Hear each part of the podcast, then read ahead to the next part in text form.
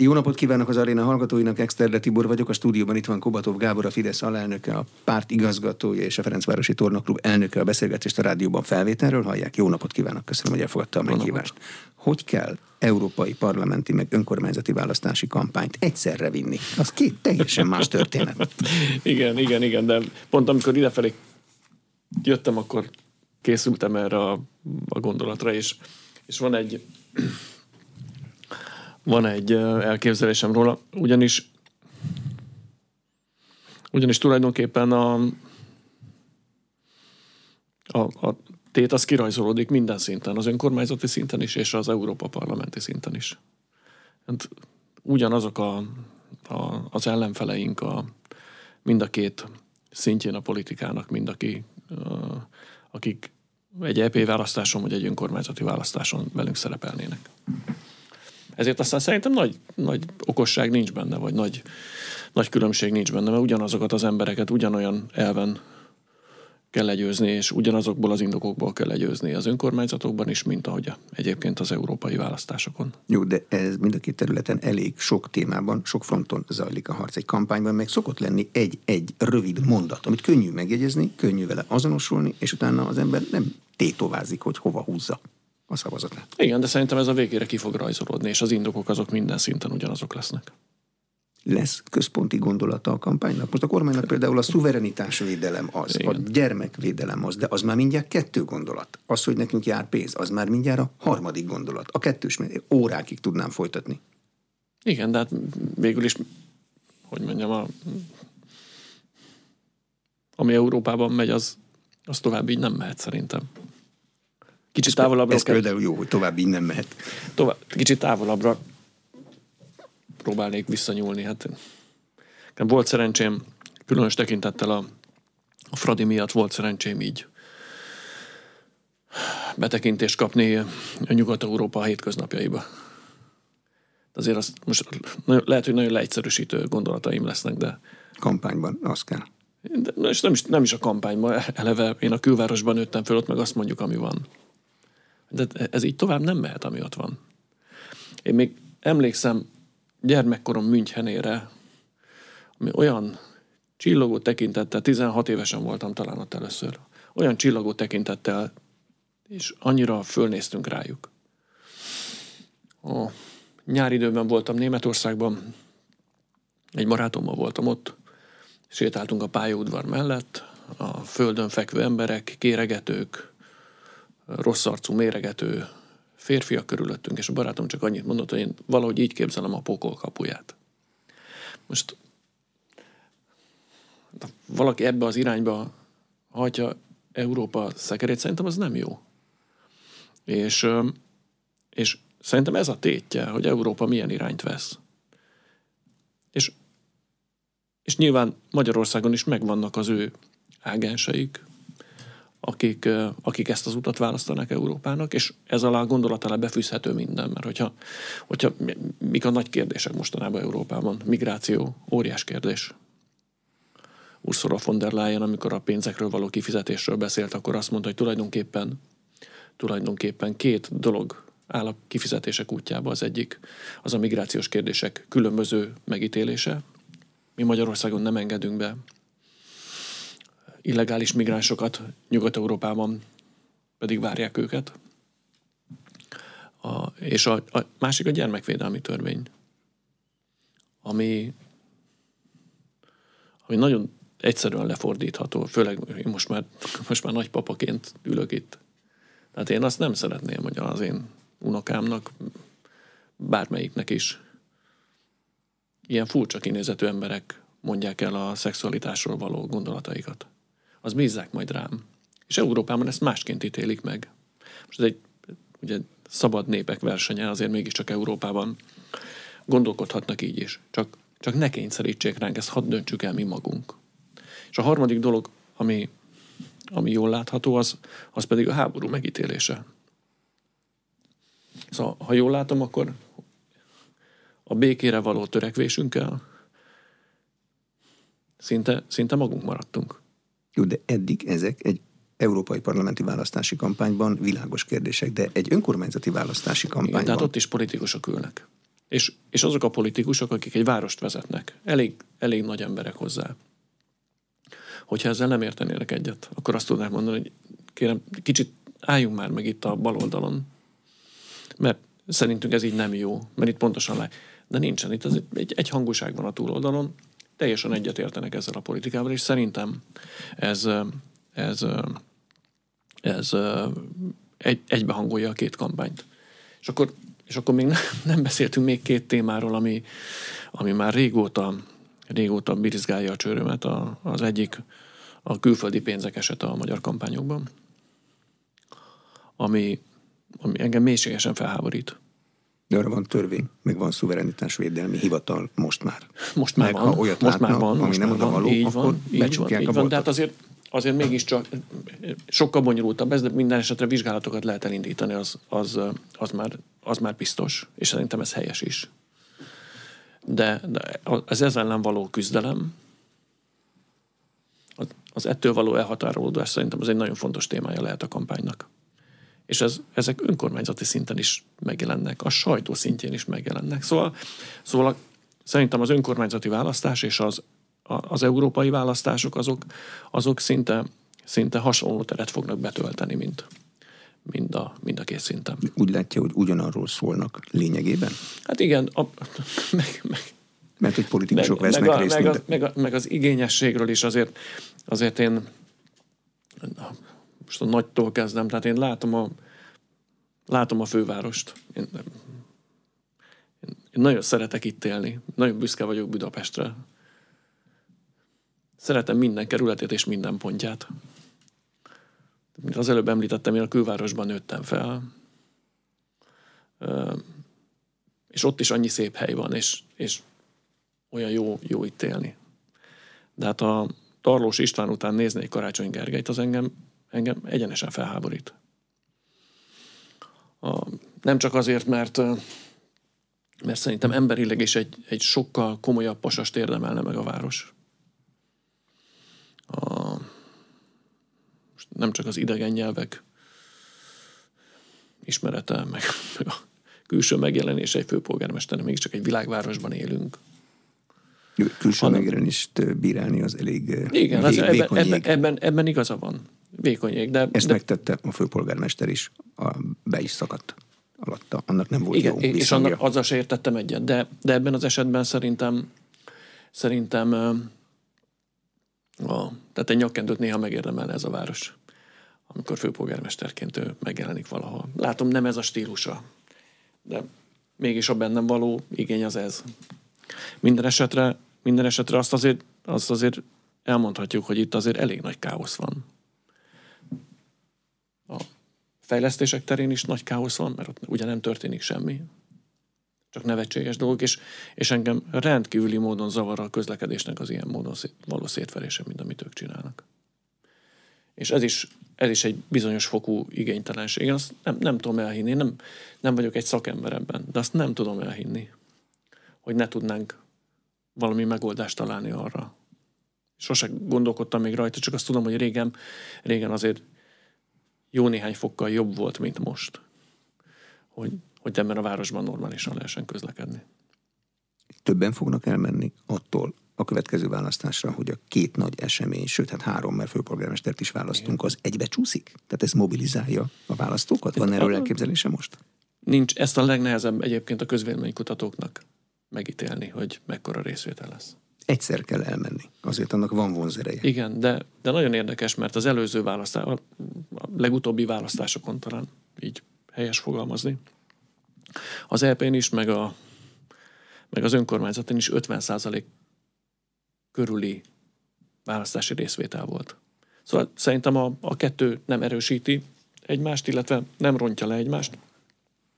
És a másik érdekes hatása a közösségi médiának a politikára, hogy, hogy szerintem, szerintem egyre több embert von be a közösségi média.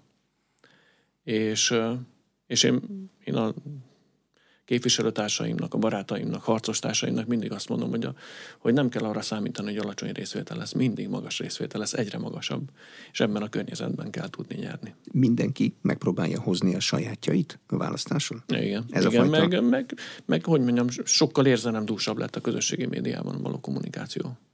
Most erről egy egész estét tudnánk Hát beszélni. igen, az érzelemdús az néha átcsap, eh, nem túl szalonképes fordulatokba igen, is. Igen, meg, Része? Meg, meg nagyon sok minden megváltozott.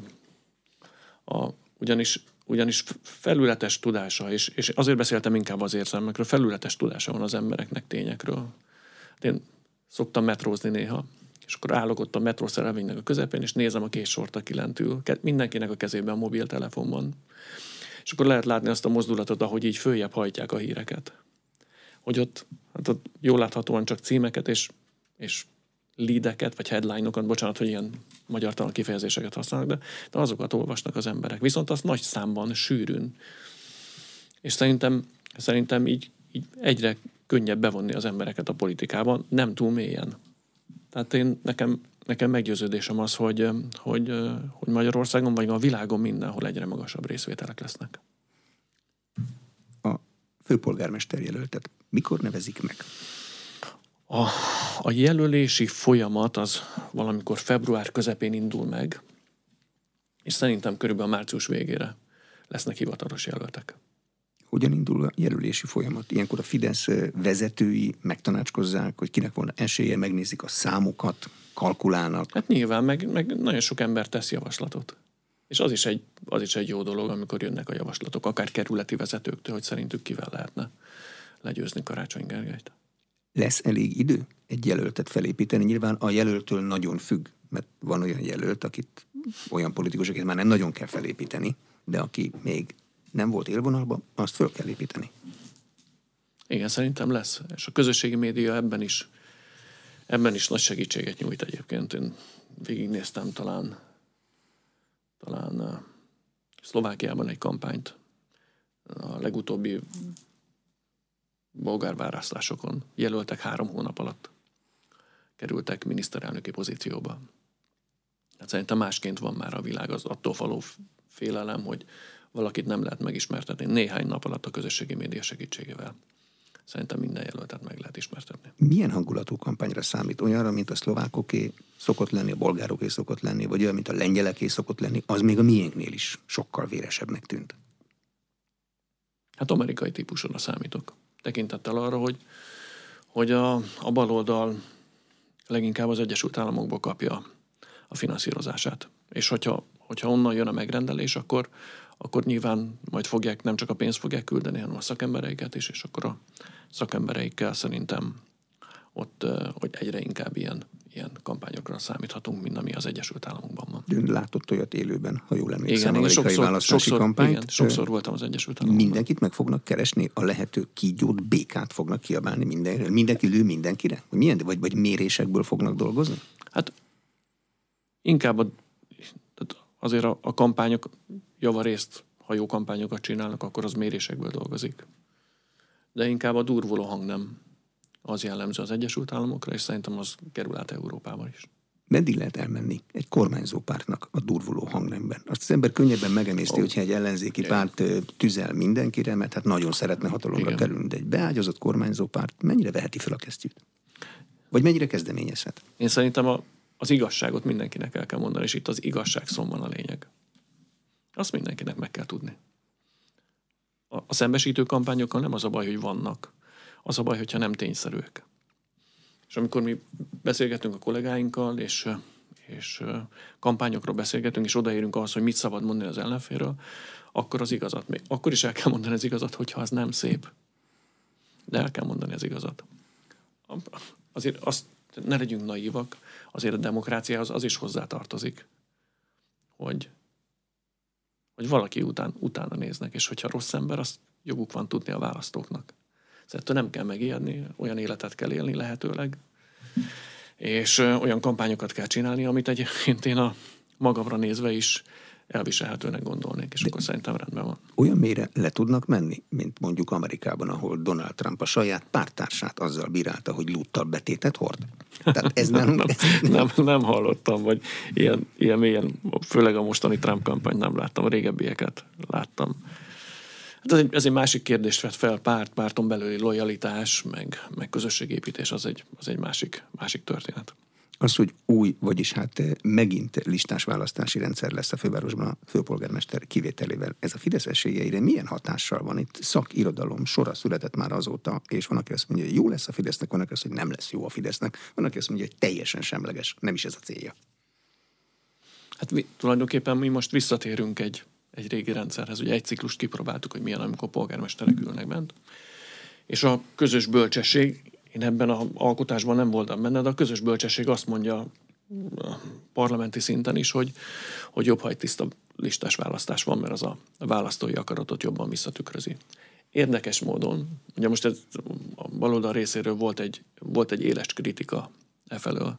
De én most kikerestem, és nem is fontos talán mondatról mondatra idéznem őket, de hogy, hogy ők, amikor ezt a polgármesteri mandátumokkal feltöltött fővárosi közgyűlést hoztuk törvénybe, akkor, akkor hogy kritizáltak, és hogy kérték, hogy menjünk vissza a régi rendszerre. Most visszatértünk, most újabb kritika van ellene. Jó, de főleg az időzítés miatt, mert nagyon röviddel előtte. Igen, de, de hogy mondjam, ez, ez nem egy akkora változás. Egyébként van egy szokás Magyarországon, ami, ami azt mondja, hogy a választások előtt egy évvel nem szokták módosítani a törvényt. De én azt gondolom, hogy minden párt föl tud erre készülni, és semmiféle időbeli probléma miatt hánytrányt nem szenvednek az ellenzék emberei.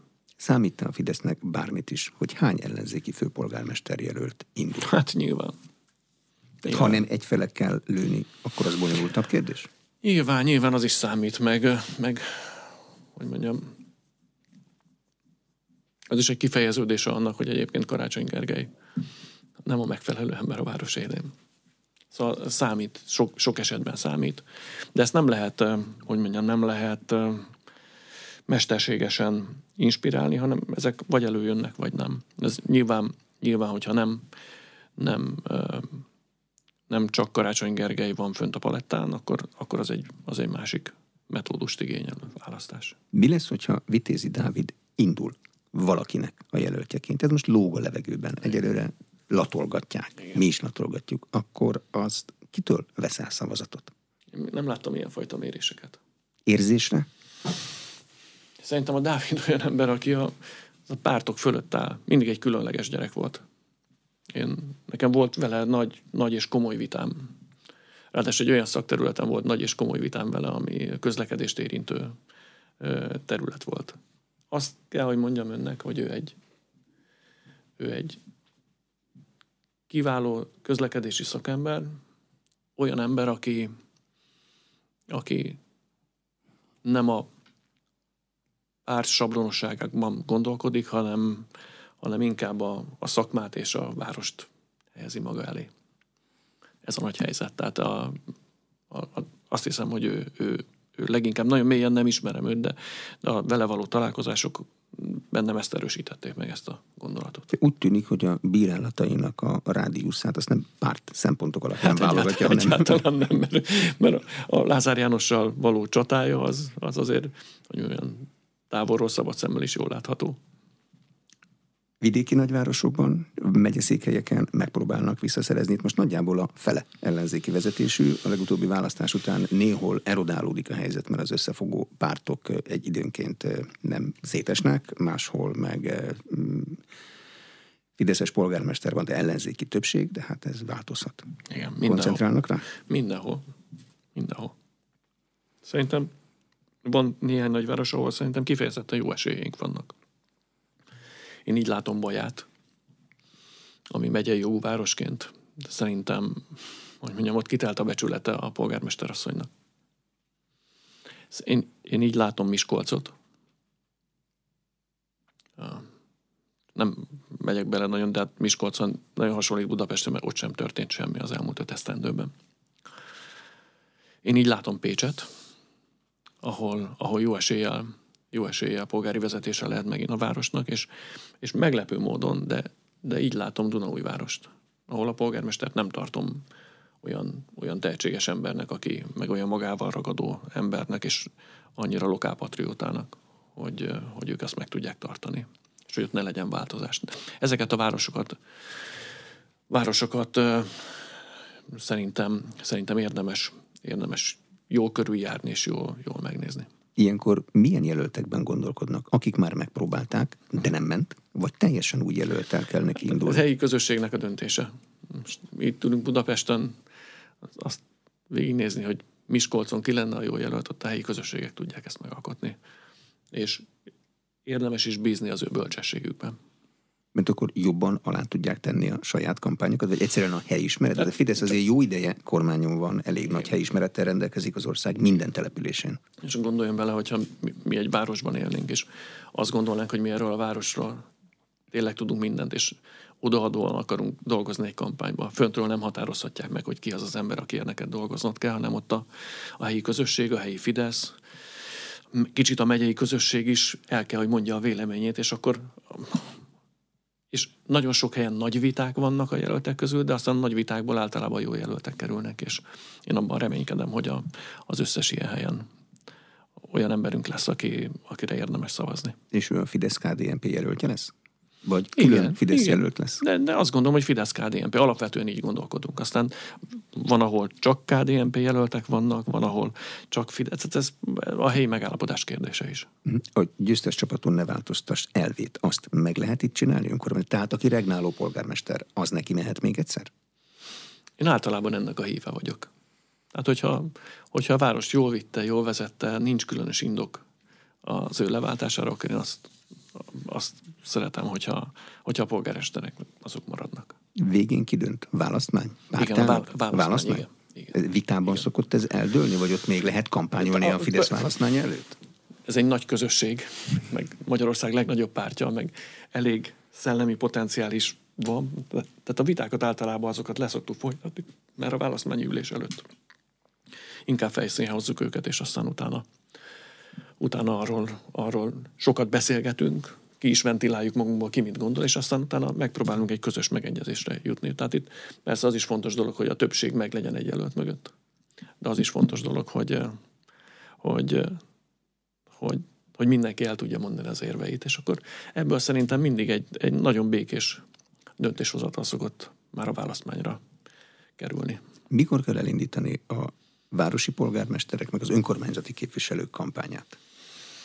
Nehéz egy időpontot mondani rá, mert regnáló polgármesternél valószínűleg másképp kell neki indulni, mint aki... Hát ez, ez is helye válogatja. Most nem, az ellenzék is kampányol már most. Mindenki kampányol már most, de, de a hivatalos kampány az, az 50 nappal a választások előtt fog megindulni, és én híve is vagyok annak, hogy a választókat a leg, kevesebb ideig zaklassuk, hanem ott abban az 50 napban el kell tudni mondani mindent. Mit szeret a kampányvezető, ha a másik térfélen káosz van, vagy hogyha világos, hogy ki ellen kell kampányolni? Én, az én azt szeretem, oldalon, hogy, ő, azt szeretem, hogyha győzünk. Az ellenzéki oldalon most egyelőre mindenki mindenkire, mintha lőne. Ez most egy ilyen nyugodt Igen. dolog? Hát szokták mondani, ez a, mi, mi már csak egy kávét kérünk, ez, van ez a, ez a furcsa mondat, de, de nekünk saját magunkkal kell foglalkozni. Aztán az ellenzék, ha, ha jön, és akkor, amikor már látjuk, hogy körülbelül hogy állnak fel ellenünk, akkor, akkor lehet, lehet egy megkülönböztetést csinálni ellenük szerintem, legalábbis azt látom. Nagyon sok rétegű dolog az, mert, mert nem tudom, több mint ezer településen kampányolunk, benne vannak a legkisebb települések is. Van olyan választókerületünk, ahol nem tudom, 108 település van, most a 108 településen a polgármesterek, a kampányok, ezek mind mind nagyon, nagyon izgalmas, meg érdekes dolgok. Az európai parlamenti lista az mikor áll össze? Most még azt halljuk, de nem tudjuk, hogy Varga Judit fogja vezetni. Igen, hát erről van is egy, egy szóbeli megállapodás tulajdonképpen a párton belül, hogy a, a Judit fogja vezetni a listát, és uh, itt is várjuk a javaslatokat. A, és ugyanúgy párhuzamosan március elején indul meg a jelölési folyamat, és, és körülbelül, vagy bocsánat, február közepén indul meg, és körülbelül március végén záródhat le ez a, ez a, ez a lista kérdése. Még egyet tudunk, hogy Rócsányi László ebből kiszáll, mert hogy a Károli rektori posztjára Igen. kíván, meg a Magyar Igen. Jogászegylet elnökére két Igen. nagy feladatra, tehát akkor biztos nem. Igen.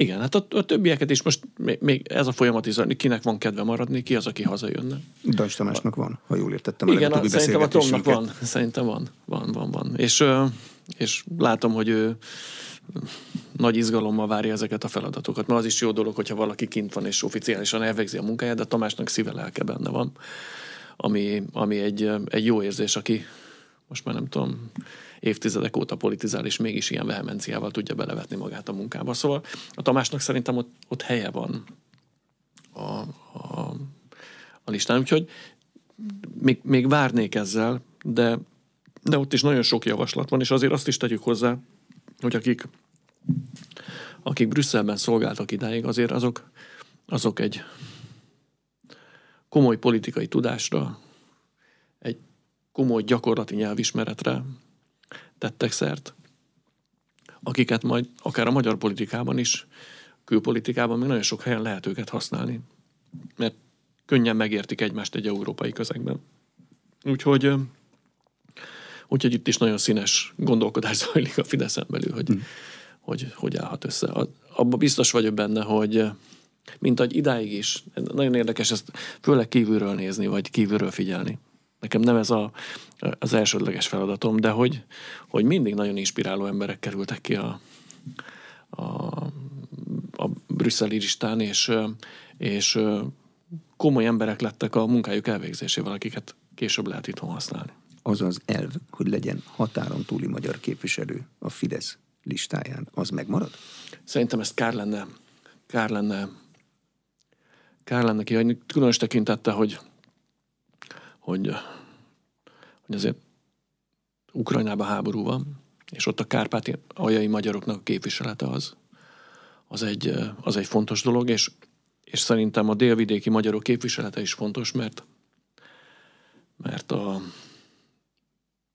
mert Szerbia is a, az unió kapujában ácsorog, és, és az ottani vélemény, az ottani információk becsatornálása az így nagyon közvetlenné tehető. Ezt akkor lehet megcsinálni, hogyha a képviselőjelölt magyar állampolgár is. Azt hiszem, igen. De, de, ez azt a hiszem, korlát, igen. ez kell hozzá. Igen, azt hiszem, igen. Uh, Ukrajnából és Szerbiából? Kárpátaljáról és Délvidékből. Igen. Kárpátaljáról és Délvidékből egy-egy képviselő. Igen, igen. Hogy fogják megoldani a KDNP-vel való együttműködést? Ők egy másik pártcsaládban maradtak, tehát ők a néppárt tagjai, Hölvényi György. Igen. Ott viszi a boltot. Igen, hát hogy Gyuri egy nehéz munkát vállalt magára, hogy ő maradt az EPP-ben, és szerintem nagyon súlyos feladat is, mert, mert ott ő tud ragaszkodni a tényekhez az EPP-ben egy nagyon sok ideig a tények ismerete az másodlagos volt. És ezt, ezt ő képviseli, és úgy látom, hogy olyan stílusban, hogy az EPP kíváncsi is a véleményére. Én, nagy, én, én magam, ez nem egy közösségi véleménynyilvánítás, hanem én magam nagyon örülnék, hogyha, hogyha maradhatna, maradhatna Brüsszelben a, akkor neki föl kell kerülnie a Fidesz-KDNP listájára az Európai Parlament. Az, ez, ez lesz a lista neve, tehát ebben nem lesz változás. Fidesz-KDNP, és azt látná célszerűnek, hogy a Hölvényi György rajta marad, igen. és majd ő dönti el, igen. hogy hova igen. ül. Igen. De valószínűleg marad. Hát, hát nem tudjuk. Hogy mondjam, megerőszakolni senkit nem hmm. lehet, vagy olyan munkára rábírni, amihez nincs kedve, az nem sok értelme, vagy rövid távon kamatoztatható, de, de hosszú távon az nehezen elviselhető. Népszavazás a választás időpontjában a mostani megítélése szerint lehet-e? Ezt nem egy párt dönti el, ennek van egy jogi menetrendje. Nem látok olyan témát, ami így, így felénk közeledne ilyen népszavazás ügyben. Nem is terveznek. Nem. Fidesz se. Nem, úgy néz ki, hogy nem. Sport a Ferencvárosi Tornaklub elnöke olimpia évében a klubvezető másképp gondolkodik, mint amikor köztes időszak van? Nem, mert nincs köztes időszak. Jó, de formaidőzítés van, nem lehet Formaidőzítés van, de, de nagyon érdekes ez, mert amikor, amikor lejárt egy, egy olimpiai verseny, akkor az ember rögtön azon gondolkodik, hogy oké, okay, és a mostani bajnokaink, a mostani jól szereplő embereink, majd a következő olimpián hogy tudnak, hogy tudnak szerepelni. Vajon bennük szabad-e még gondolkodni, lehet-e még gondolkodni, vagy kell hely, helyettük keresni másra. Tehát, hogy a, a munka az megkezdődik rögtön már a, a, az olimpia lefújásának másnapján. És, és nyilván ez is egy ilyen időbeosztás, meg egy csomó mindent befolyásol. Most, ha megengedi a Kozák Danutának a, a példáját hoznám föl. Megnyert egy olimpiát, mi versenyzők volt. És aztán ők terveztek egy második babát. Megszületett a második gyerekük. És most úgy lett összerakva minden, hogy a következő olimpián ott lehessen és megszerezhesse a hetedik olimpiai bajnoki aranyát.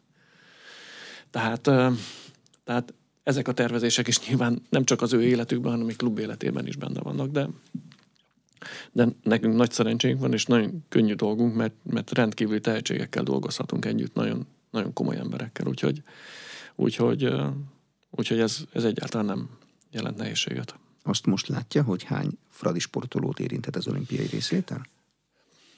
Hát nem, mert nagyon sok minden múlik még. Először is, hogy a vízilabda válogatott, hány, hány fradi sportoló lesz. Most a, a válogatott derekát mi adjuk, de, de addig még a szövetségi kapitány dönthet másként. A női kézilabda, hogy kikerül el, szóval, szóval van egy csomó, ott is a, a válogatottban öt játékost adunk, szóval legutóbb 21 sportolónk volt az olimpián, szerintem most többen lesznek milyen sportágokban számít a legbiztosabban olimpiai részvételre? Vagy egy klubvezető fejében ilyen kalkulációk, azok hogy vannak? Nincs, nincs ilyen fajta kalkuláció, csak aki oda kerül a közelébe, azt mind, mind próbáljuk majd, próbáljuk majd segíteni. Hát majd, majd látjuk még, hogy hogy, hogy alakul, hogy, hogy vívásban is oda tudunk-e kerülni. Én a Danutában nagyon bízom. Ez olyan őserő van benne, ami kevés, kevés magyar emberben, kevés sportolóban van meg, és és azt gondolom, hogy ő egy biztos pontunk a következő olimpián is. Hogy fogják intézni női kézilabdáról jut eszembe a szponzorációs ügyet a Mahart Passznévvel? Mennek a bíróságra? Hát persze, hát kénytelenek vagyunk. Kénytelenek vagyunk. Ez sok, sok szempontból egyébként egy, egy nagyon érdekes dolog, mert csak azért az arányokat, hogyha ha ide vesszük a, a Mahart cégének a teljes bevételének összesen 0,5%-a ez az összeg, amiről beszélünk. Ez a cég minden évben csinált olyan másfél milliárd forint körüli nyereséget. Ők, ők nem közszolgáltatásokat végeznek, hanem kikötő, kikötő üzemeltetést végeznek. A, és egy jó kapcsolatunk volt a céggel, és hosszú távra egyeztünk meg. Tehát nekünk van egy három éves szerződésünk, amiből csak egy fél év telt el. És és nem tartom túl sportszerűnek a, az egész lépést, mert mert a, a miniszterrel mi frakciótársak vagyunk, immárom több mint húsz éve. Lázár János. Lázár Jánossal. A, a cég vezetőjét is ismerem. Tehát, hogyha ilyen fajta ötlet merült volna fel, hogy a szerződést föl kell mondani, akkor ennek módja, hogy leülünk beszélni róla, és akkor megnézzük, hogy mi ennek az oka írtak egy indoklást, az indoklásban az szerepe, hogy a, hogy a, a csapat hullámzó teljesítménye, de hát tavalyi évben BL döntőt játszottunk. Ennél magasabbra lehet kerülni, amikor megnyered a bajnokok ligáját. Mi csak a döntőbe kerültünk meg, de az is egy óriási dolog volt.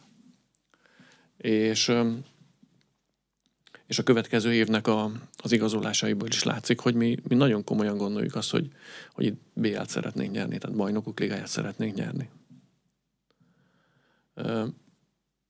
Ebből, ebből adódik a, a kérdés, hogy ez, ez mire volt jó, vagy, vagy miért kellett ezt megtenni. Hát majd nyilván én nem látok jogi indokot rá, hogy ezt a szerződést föl lehetett volna bontani. Tehát olyan nincsen. Megkötöttük, megbeszéltük, megállapodtunk három évre. Nekünk van egy viszonylag szigorú költségvetésünk. Ebből a költségvetésből ez, a, ez az összeg hiányzik. Úgyhogy, úgyhogy majd ott kell módosítanunk a költségvetést, meg hát a bíróságon remélem, hogy minél hamarabb ítélet fog születni. Hm. Azt kérik, hogy állítsák vissza a szerződést igen. a három éves időtartamra igen, igen. teljes összeggel. És hogyha lejárt a szerződés, én nem fogok megsértődni, hogyha nem akarják meghosszabbítani. Tehát itt volt egy megkötött szerződésünk, amire, amire mi számíthattunk. A, tervezett igazolások nincsenek veszélyben? Ha nincs, nem jön meg a pénz, akkor valahonnan pótolni kell.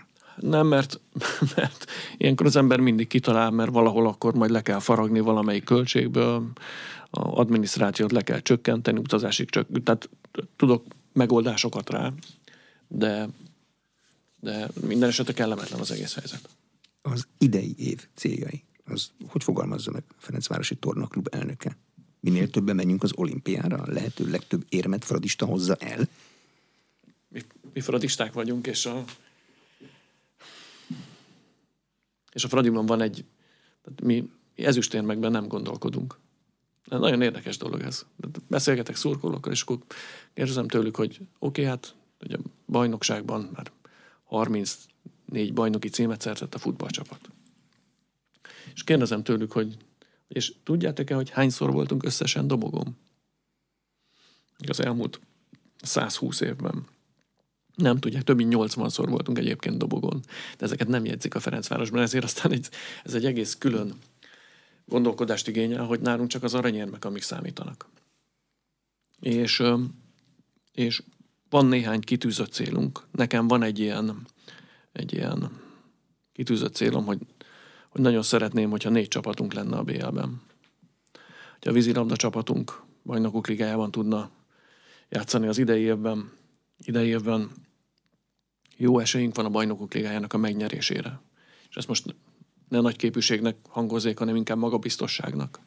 Hogy egy nagyon komoly csapatot raktunk össze, nagyon komoly szakmai munkával, és, és persze a sport pont ettől szép, hogy, nehéz megjósolni előre, hogy, hogy mi a helyzet. De ellenfél is a pályán van. Igen, meg, meg ugye a valószínűség, főleg a labdarúgásban, nem tudom, hogy tudja, hogy a, a labdarúgásban a valószínűség az tehát 30 százalék az a szerencse dolga. Tehát ha neked egy jó csapatod van, attól még, attól még mivel kevés gól esik a pályán, és mi, mi, mi például kaptunk már úgy ki a Juventus-tól Torinóban, hogy, hogy egy kapura lövést, talán és viccesen mondva az a névtelen Cristiano Ronaldo engedett el, akkor az egy hátvédünknek a hátán pattant meg, és úgy ment be a kapuba, egy szerencsétlen gól volt. Az 30 ezeknek a, ezeknek a faktor, és lehet neked is 30 nyi szerencséd úgy, hogy, hogy te azzal tudsz nyerni. Nehéz megjósolni előre. De, de hát visszatérve a vízilabdára, bajnokok ligáját szeretnénk nyerni. Az a második célunk, hogy a labdarúgással, ez nagyon nehéz cél, de hogy bejussunk a bajnokok ligájának a csoportkörébe. A harmadik cél, hogy most már évek óta peremezünk a női labdarúgásban a bajnokok ligájában, sosem sikerül. Most 11-esekkel estünk ki ezért aztán, ezért aztán azt is szeretnénk megcsinálni, és, és aztán utána a női kézilabdában is szeretnénk a bajnokok ligájába bemenni, és akkor ott, ott a lehető legmagasabb szintet elérni. Tulajdonképpen a céljaink között az szerepe, hogy néhány éven belül bajnokok ligáját szeretnénk nyerni.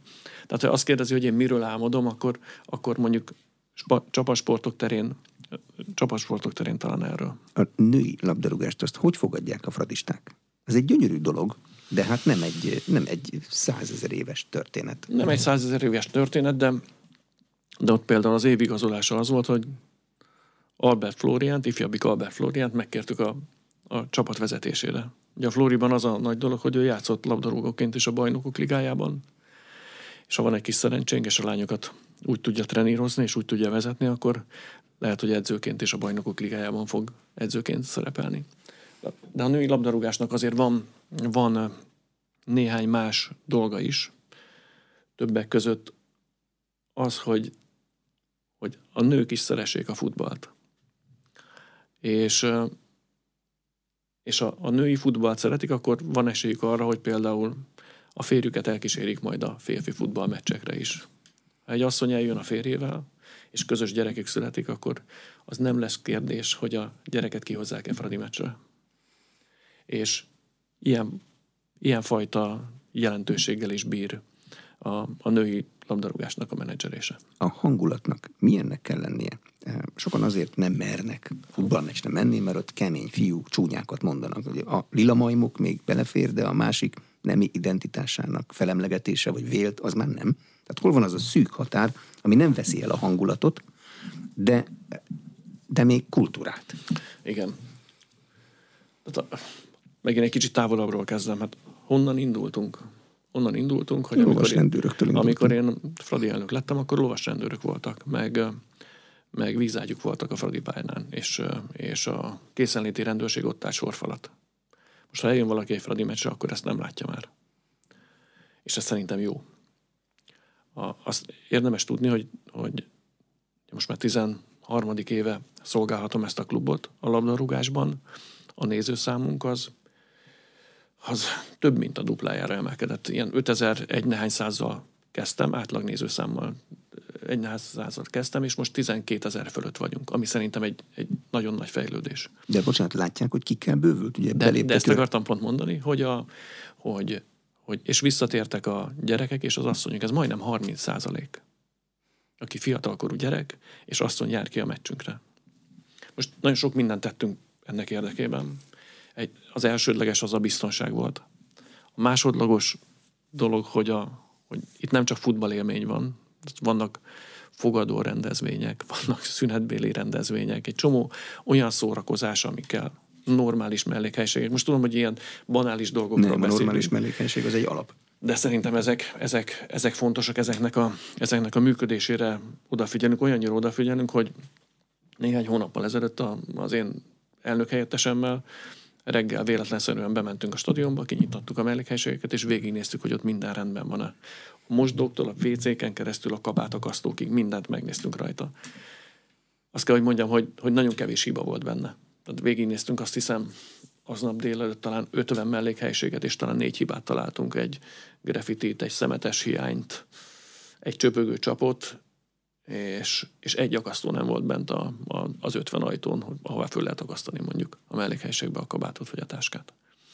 Úgyhogy, úgyhogy, úgyhogy sokat tettünk érdekében, és akkor, és akkor még, hogy még tovább tudjunk bővülni, és most a női labdarúgásból indultunk el, de tulajdonképpen, mint az életben minden a hölgyek a kulcsai mindennek, hogy, hogy csináltunk egy családi szektort ami nagyon komoly beléptetés van a stadionban, ugye az, az is egy fontos, sok évet vitáztunk rajta, de egy nagyon fontos lépés volt. De a, de a családi szektor kialakítása az, az, egy, az egy az újabb lépés volt, mert, mert itt olcsón lehet bejönni, és még egy csomó jó szolgáltatást teszünk most hozzájuk. De amit ön kérdezett az elején, hogy hol van az a határvonal, és ebben tényleg le vagyunk maradva, és az elkövetkezendő valószínű tíz évnek ez megint egy, egy nagy vitája vagy vitapontja lesz, Szerintem az obszenitás, ami a határvonal. A magyar nyelv egyébként is nem a legnagyobb öröm számomra, de, de kicsit kezd feloldódni, városiasodik. És abban van néhány olyan mondat, ami, ami talán, hogyha visszamennénk 50 vagy 100 évet az időben, akkor azoknak az embereknek elfogadhatatlan lett volna. Valamennyit változtunk. De szerintem a szexuális tartalmú mondatok azok nem férnek bele semmilyen téren és ezt kell majd szépen lassan beszélni a szurkolókkal, egyengetni, kitalálni helyettük talán valami más, vagy kitalálni nekik valami mást, és akkor, és akkor talán még, még nagyobb lehetőség lesz arra, hogy még tovább bővüljünk. Mi a hosszú távú stratégia, vagyis hol van az egyensúly a saját nevelés és az igazolások, a profi igazolások között? Hát nekem meggyőződésem az, és ez, ez például sok emberben kérdésként felül föl, hogy, a, hogy az elit sportot kell ennyire támogatni. Ugye Ferencvárosban is a jó esetben négy-öt magyar futbalista tud bekerülni. De nekem meggyőződésem, hogy, hogy példaképek nélkül nem lehet sportot csinálni. Ha nálunk nem, nem lesznek dibuzdénesek, bödedanik, akiket érdemes követni, akkor, akkor nem lesznek sportolók, akik eljöjjenek futballozni, és olyanok akarnak lenni, mint a bödedani, meg olyanok akarnak lenni, mint a dibuzdénes. De a példaképeknek magyaroknak kell lenniük? Nem feltétlenül ezt akartam mondani, mert, a, mert csak azt akarják látni, hogy fantasztikusan futballoznak, fantasztikusan kézilabdáznak, óriás cseleket tudnak csinálni, ők a legjobb úszók. És van ennek egy csomó, hogy mondjam, ilyen leegyszerűsítő dolga is, hogy hogy élnek, hogy milyen jövőt biztosíthatnak maguknak, hogy milyen életük lehetne, hogyha ők azt a tehetségük birtokában olyan szorgalommal, mint ahogy ezek a nagy sztárok megcsinálják, véghez viszik. Szóval, szóval azt gondolom, hogy azt gondolom, hogy, hogy jobb, hogyha magyar példaképek vannak, Szoboszlai Dominikük, de látjuk, mondjuk egy évtizedben egy születik ilyen, vagy Détári Lajosok, vagy Nyilasi Tibor. Nyilasi Tiborok, így, így, így. De csak, csak azért, azért azt szeretném elmondani, hogy, hogy, hogy példaképek nélkül ezt a sportot nem lehet csinálni, és az elit sport az azért fontos. Most ez, ez az első része. Hogy a gyerekek tudjanak itt követni. Másik, nem tudom, hogy hogyha valaki elmegy meccsre, én, én szoktam ezt nézni, átnézek a túloldalra a szemközti lelátóra, és nézem az embereket, hogy kik ülnek ott. És, és úgy, hogy az életben mindenhol van egy csomó csalódott ember, akinek nem megy jól az élete, mert nem tudom, a családja ment tönkre, mert, mert, mert a munkája nem megy jól, mert, mert valaki becsapta. Kijön egy meccsre, megvertük az ellenfelünket, hazamegy, és csak annyit mond, győztünk. És en óriás hatása van a, a, a társadalomra. A, a harmadik dolog, hogy a, a sportban minden, olyan mindegy iskola, hogy, hogy mindenre találsz jó példát. Nekünk van egy mondatunk, küzdeni mindig, feladni soha. Ezt, ezt mondják a fradisták. Hát milyen jó lenne, hogyha az életben is így lenne, nem? Egy európai, eh, kelet-közép-európai futballliga eh, elindításáról tárgyalt az UEFA-nál? Már évek óta, évek óta gondolkodunk ebben. Mi először már is három egy, van. Igen, de mi, mi először is egy, egy, egy kis piacon vagyunk. Ugye 10 millió ember. Költségvetési számokat fogok mondani. Azt szokták mondani, hogy nem a pénz futballozik a pályán, de azért mégis a játékos minőségben megmutatkozik. A világ vezető csapatai olyan, olyan egy milliárd eurós költségvetéssel bírnak. Mi 50 millióval. 50 millió eurós költségvetése van a labdarúgásnak. És ez be is határol minket, mert csak 10 millió embernek tudunk szponzort hozni. A mi nézettségünk, a tévés nézettségünk az csak erre az országra igaz. Talán egy kicsit a határon túl, tehát mondjuk 15 millió emberre tudunk gondolkodni. És ugyanez a problémája szerintem a Balkánon minden országnak, ugyanez a problémája Bulgáriának és, és Romániának, és ugyanez a problémája a, a cseheknek is, meg a szlovákoknak is. Kicsi a piac. És kellene valami nagyobb piacot magunkra, vagy magunkba ölelni. És, és arra az lenne, a, az lenne a megoldás, hogy, hogy talán most ez csak egy, egy munkadolog, amit én fogok mondani, vagy munkaterv, hogy rövid bajnokságok vannak a környékünkön, és a top csapatok azok elmennek egy rájátszást játszanak. És akkor ott megpróbálják összemérni az ereinket. Azért gondoljunk bele, hogyha mi itt, itt játszunk egy, egy Seven Azvezdával, egy Dinamo Zágrebbel, akár egy Ludogoreccel, a Steuával, a Pozsonyjal, a Szlován Bratislavával, hogy azért azok más hangulatú meccsek. Most kiléptünk egy nagyobb piacra, de ezekkel a csapatokkal nagyon jó minőségű meccseket lehet játszani. Ha ez csak egy hónap, akkor egy hónapig játszanánk ebben a bajnokságban. Nem tönkretéve persze közben a magyar bajnokságot, mert az is fontos dolog. És, és akkor lehetne, lehetne ebben, ebben szerintem minőségi javulást is elérni. És akkor az utolsó dolog, hogy a játékos piac rend, rendkívüli módon felpesdülne, mert mert a játékos megfigyelők mind itt lennének és néznék ezeket a magas minőségű meccseket. De a játékosok bírnak? Nincsenek már most csapágyasra járatva? Profi de, szinten? De szerintem határon vannak, de számolgattunk, hogy össze lehet úgy rakni szerintem a menetrendet, hogy nem játszanának sokkal több meccset, mint most. Meg lehet csinálni? Mit mondanak az UEFA-nál? Ugye évek óta ott beszélgetnek erről. Akkor... Meg, meg, először is mit mondanak az UEFA-nál, és, és mit mond mit mond a Magyar Labdarúgó Szövetség. Úgy látom, hogy a Magyar Labdarúgó Szövetségben ilyenfajta támogatás van, a, és ez jó hír. Különös tekintettel azért, mert, a, mert Csányi Sándor a, a, a világ labdarúgásának egyik meghatározó alakja. És ő is úgy látom, hogy szívesen járna közben ez ügyben. Az a kérdés, hogy a többi labdarúgó szövetség, ahol le kéne rövidíteni a bajnokságokat, az partner lesz ebben, megérti ennek a jelentőségét, vagy nem. Mi azt fogjuk kezdeményezni az elkövetkezendő hónapokban, hogy ezekkel a vezető csapatokkal üljünk le egy munkacsoportra, és ott dolgozzuk ki, hogy meddig tudunk ebben a, ebben a dologban eljutni.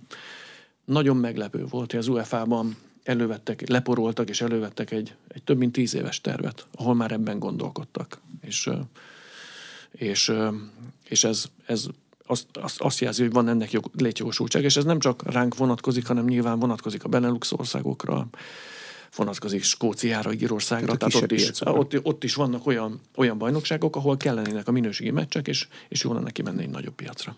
Köszönöm a tájékoztatást. Az elmúlt egy órában Kubatov Gábor, a Fidesz alelnöke, pártigazgatója, a Ferencvárosi Tornaklub elnöke volt az Inforádió arénájának vendége.